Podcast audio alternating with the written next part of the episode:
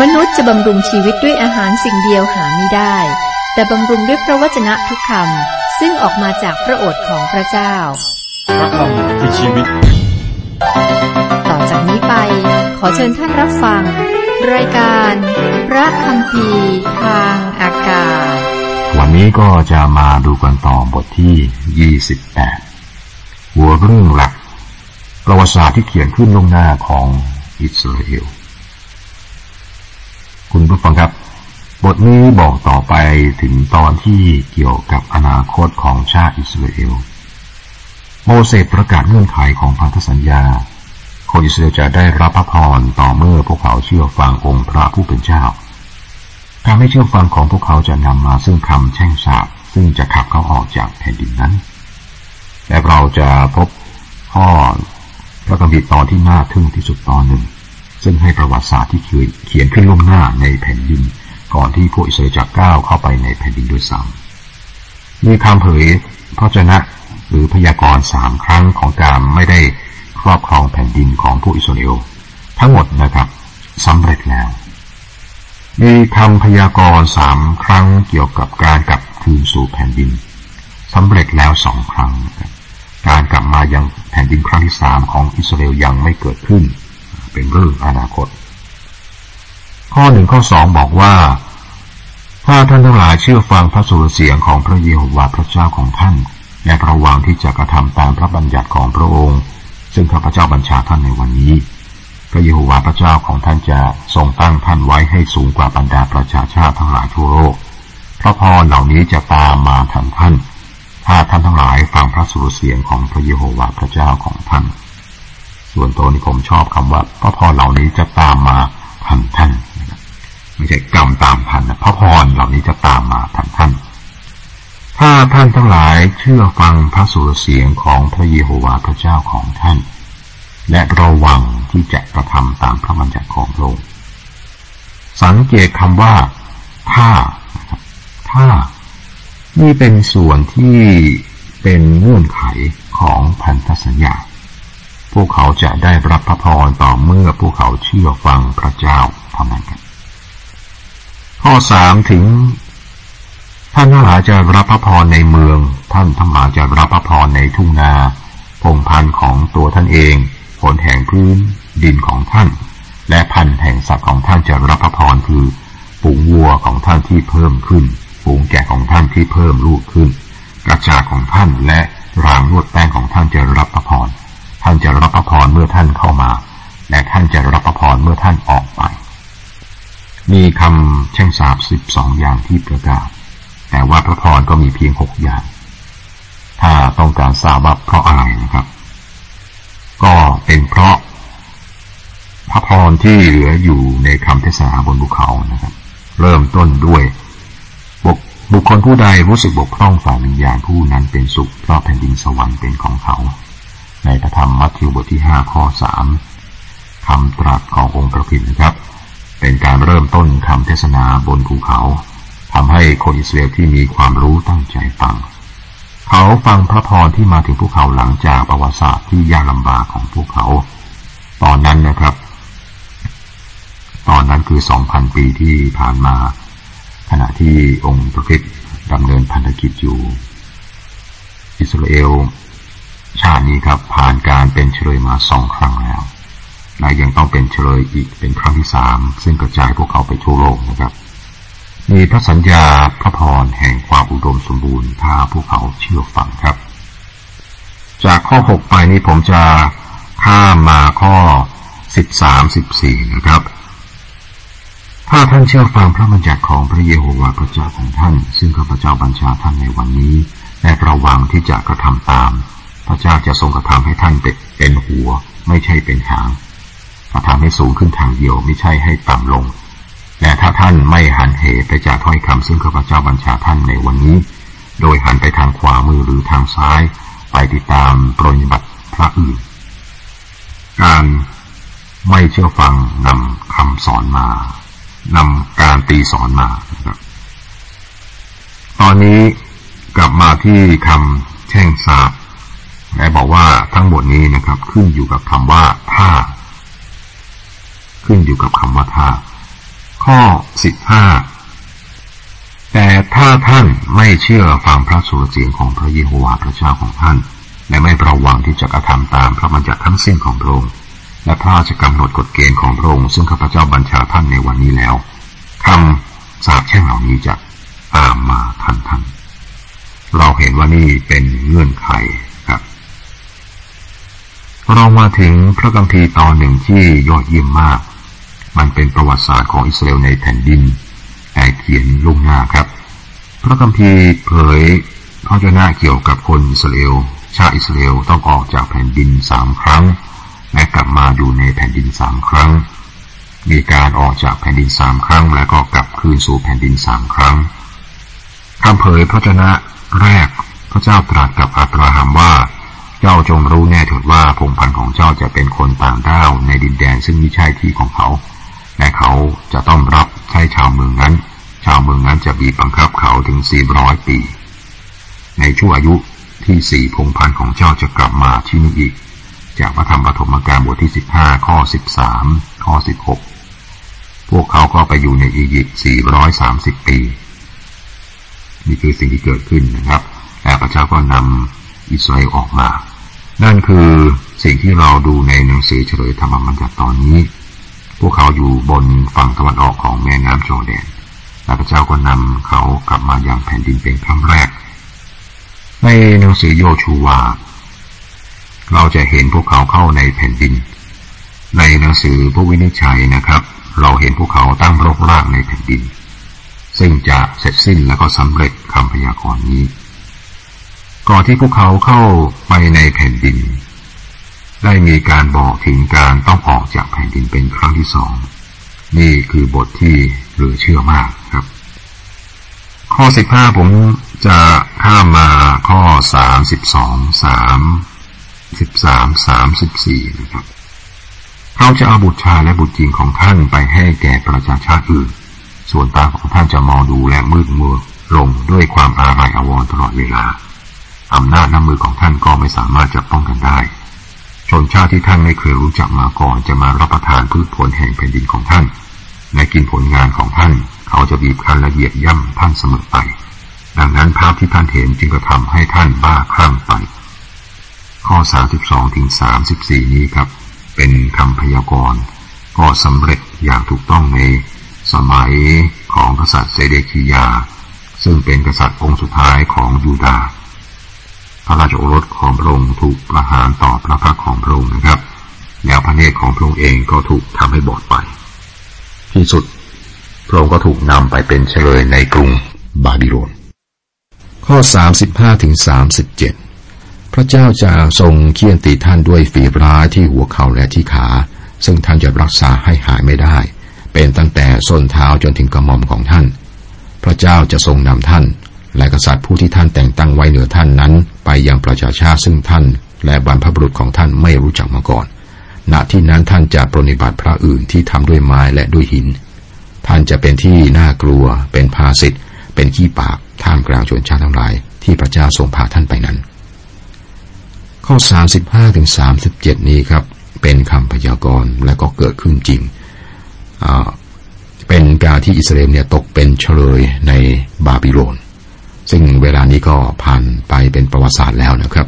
แต่นี่บันทึกล่วงหน้าไว้ เราจะศึกษาเรื่องนี้ภายหลังนะครับ แล้วก็มีการบอกถึงเรื่องนี้มากขึ้น แล้วเราก็จะเห็นว่าเรื่องนี้เกิดขึ้นทั้งในหนังสือพงกษัตริย์ และก็หนังสือพงศาวดารนะครับ มีคำถามครับ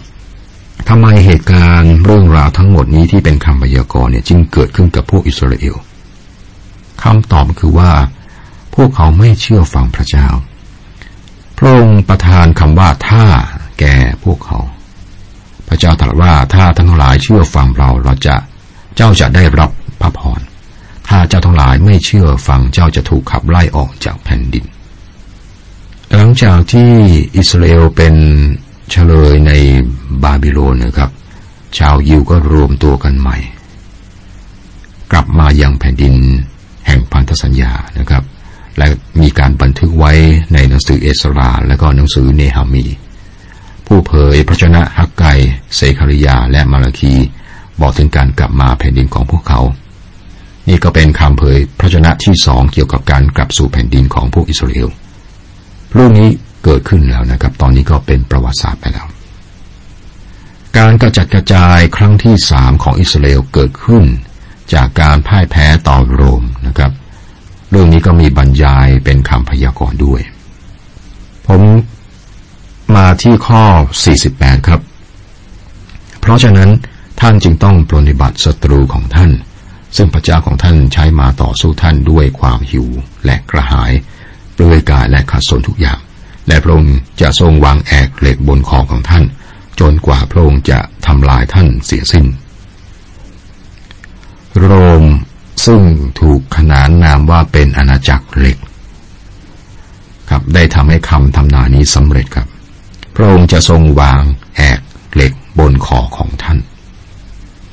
ข้อ 49 พระเจ้าจะทรงนำประชาชาติหนึ่งมาต่อสู้กับท่าน จากทางไกลจากที่สุดปลายแผ่นดินโลก เร็วเหมือนนกอินทรีบินมา เป็นประชาชาติที่ท่านไม่รู้จักภาษาของเขา โรมันมาจากทางตะวันตก พูดภาษาที่แตกต่างออกไปอย่างสิ้นเชิง พระเจ้าตรัสว่านี่นะครับเป็นประชาชาติที่ท่านไม่รู้จักภาษาของเขา และที่น่าสนใจนะครับ โรมันถือเครื่องหมายนกอินทรีด้วย มีการพยากรณ์ล่วงหน้าและสำเร็จไปแล้วนะครับ ข้อ 50 ถึง 53 เป็นประชาชาติที่มีหน้าตาดุคือ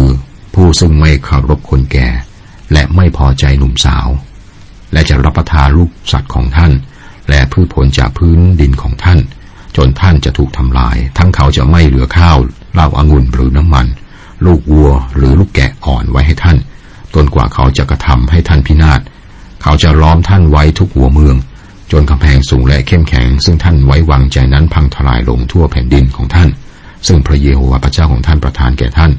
ท่านจะต้องรับประทานพงพันธ์แห่งร่างกายของท่านเป็นอาหารคือ เนื้อบุตรชายและบุตรหญิงของท่าน ผู้ซึ่งพระเยโฮวาห์พระเจ้าของท่านประทานแก่ท่าน ในการล้อมในความทุกข์ลำบาก ซึ่งศัตรูของท่านมาทำให้ท่านทั้งหลายทุกข์ลำบากนั้น โยซิฟัสนักประวัติศาสตร์โรมได้บอกว่า แม่ถูกบังคับให้ต้องละทิ้งลูก และก็มีการกินเนื้อทารก ประชาชนก็ตายศพของพวกเขาถูกรวบรวมภายในเมือง แล้วโยนข้ามกำแพงออกมา ตอนที่โรมเนี่ยมาล้อมกรุงเยรูซาเล็มนะและจะตีเมืองนี้นะครับ สิ่งนี้เกิดขึ้นตามคำพยากรณ์ครับขณะนี้คนอิสราเอลก็กระจัดกระจายอยู่ทั่วโลกครับ ผมข้ามมาข้อ 64 ครับ และพระเจ้าจะทรงกระทำให้ท่านทั้งหลายกระจัดกระจายไปท่ามกลางชนชาติทั้งหลาย ตั้งแต่ที่สุดปลายโลกข้างนี้ไปถึงข้างโน้น ณที่นั่นท่านจะปรนบัติพระอื่นๆ ซึ่งท่านและบรรพบุรุษของท่านไม่รู้จักคือ พระซึ่งทำด้วยไม้และศิลา พวกเขายังไม่ได้กลับมาจากการกระจัดกระจายนั้นนะครับ นี่ยังไม่เกิดขึ้น มีคำพยากรณ์เกี่ยวกับการออกจากแผ่นดินสามครั้ง มีคำพยากรณ์เกี่ยวกับการกลับสู่แผ่นดินสามครั้ง พวกเขากลับไปแล้วสองครั้งยังมีอีกหนึ่งครั้งนะครับ เรามีหกคำพยากรณ์สำเร็จแล้วห้าครั้ง ครั้งหนึ่งนี้ยังไม่เกิดขึ้น เราคิดอย่างไรเกี่ยวกับครั้งสุดท้ายคือครั้งที่หกนะครับ คิดว่าจะเกิดขึ้นในอนาคต ข้อ 65 ถึง 67 เมื่อท่านอยู่ท่ามกลางประชาชาติต่าง ๆ นั้น ท่านจะไม่พบความสบายเลย ส่วนเท้าของท่านจะไม่มีที่หยุดพักเพราะพระเจ้าจะประทานให้ท่านมีจิตใจที่หวาดวัน มีตาที่มืดมัวลง และมีชีวิตที่ค่อยๆ วอดลง และชีวิตของท่านก็จะแขวงอยู่ข้างหน้าท่านอย่างสงสัย ท่านจะคลำครามอยู่ทั้งกลางคืนและกลางวัน ไม่มีความแน่ใจในชีวิตของท่านเลย ในเวลาเช้าท่านจะกล่าวว่า ถ้าเป็นเวลาเย็นก็จะดี และในเวลาเย็นท่านจะกล่าวว่า ถ้าเป็นเวลาเช้าก็จะดี เพราะความขั้นครามที่ท่านมีอยู่นั้น และเพราะสิ่งที่ตาท่านจะเห็น ประวัติศาสตร์ของยิว ได้ทำให้เราเห็นว่าสิ่งนี้เกิดขึ้นจริง ๆ นะครับ นี่เป็นผลทั้งหมดของการไม่เชื่อฟังของพวกเขา พวกเขาก็ไม่ได้พักผ่อน แต่ว่ามีจิตใจที่วันไหว ตอนเช้าก็หวังว่านะแม่ขอเป็นเวลาเย็นก็ดี เวลาเย็นแล้วเขาก็หวังว่าถ้าเป็นเวลาเช้าก็ดีเรื่องนี้ครับ เป็นเรื่องที่เกิดขึ้นกับประเทศอิสราเอล และก็เป็นบทเรียนสำคัญสำหรับเราด้วยนะครับ และนี่ควรจะทำให้เราประกาศกิติคุณข่าวประเสริฐ แก่คนเหล่านี้ที่ไม่ได้อยู่ในแผ่นดินข่าวประเสริฐขององค์พระผู้ไทยสำหรับคนยิวและคนที่ไม่ใช่ยิว หรือคนชาติต่างๆ และสำหรับการประกาศแก่ชนชาติต่างๆ ให้เขาเชื่อฟัง จากพระธรรมโรมบทที่หนึ่งข้อห้าครับ คุณผู้ฟังครับเราอ่านและศึกษาพระธรรมเฉลยธรรมบัญญัติ เป็นเหตุการณ์ที่เกิดขึ้น แก่ประเทศอิสราเอลนะครับ เป็นพระพรจากพระเจ้าและคำเช่งสาบจากพระองค์เราได้บทเรียนมากมายครับ แล้วยังมีบทเรียนอีกมากมายเช่นเดียวกัน ที่เราจะศึกษาในบทต่อไปในวันต่อไปครับ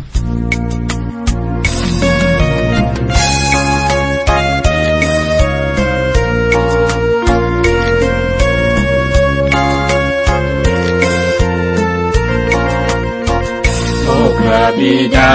ในมหาสวรรค์ขอพระนามท่านเป็นที่เคารพสักการข้าทั้งหลายขอน้อมกายใจวาจาต่อพระบิดา ตลอดเวลาทุกลมหายใจ และขอให้แผ่นดินในสวรรค์ ขอพระเจ้าท่านตั้งในโลกตามพระทัยในสวรรค์แผ่นดินนั้นเป็นอย่างไร ขอโปรดทรงให้มาตั้งในโลกเหมือนเช่นเป็นมา ขอพระองค์ได้ทรงโปรดประทาน ให้มีอาหารประจำวันเวลา และวันนี้โปรดปราณีการุณาด้วยความเมตตา แค่มวลหมู่ขามีกินเหมือนกันขอทรงโปรดยกบาปโทษข้าพระองค์ ทั้งโลกโกรธหลงให้หมดสิ้นได้สุขสันต์เหมือนข้านี้ยกบาปนี้พี่น้องกัน บ้านลูกหลาน ยกให้โดยการยุติธรรม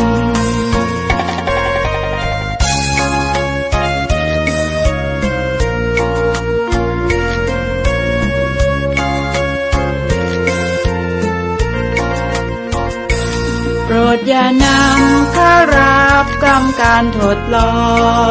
งให้พ้นจำจองสิ่งชั่วร้ายไม่กลายกล้ำ ผิดไม่หลง เชื่อมั่นคงในพระคำตามวิญญาณนำในทางชอบธรรมของพระบิดา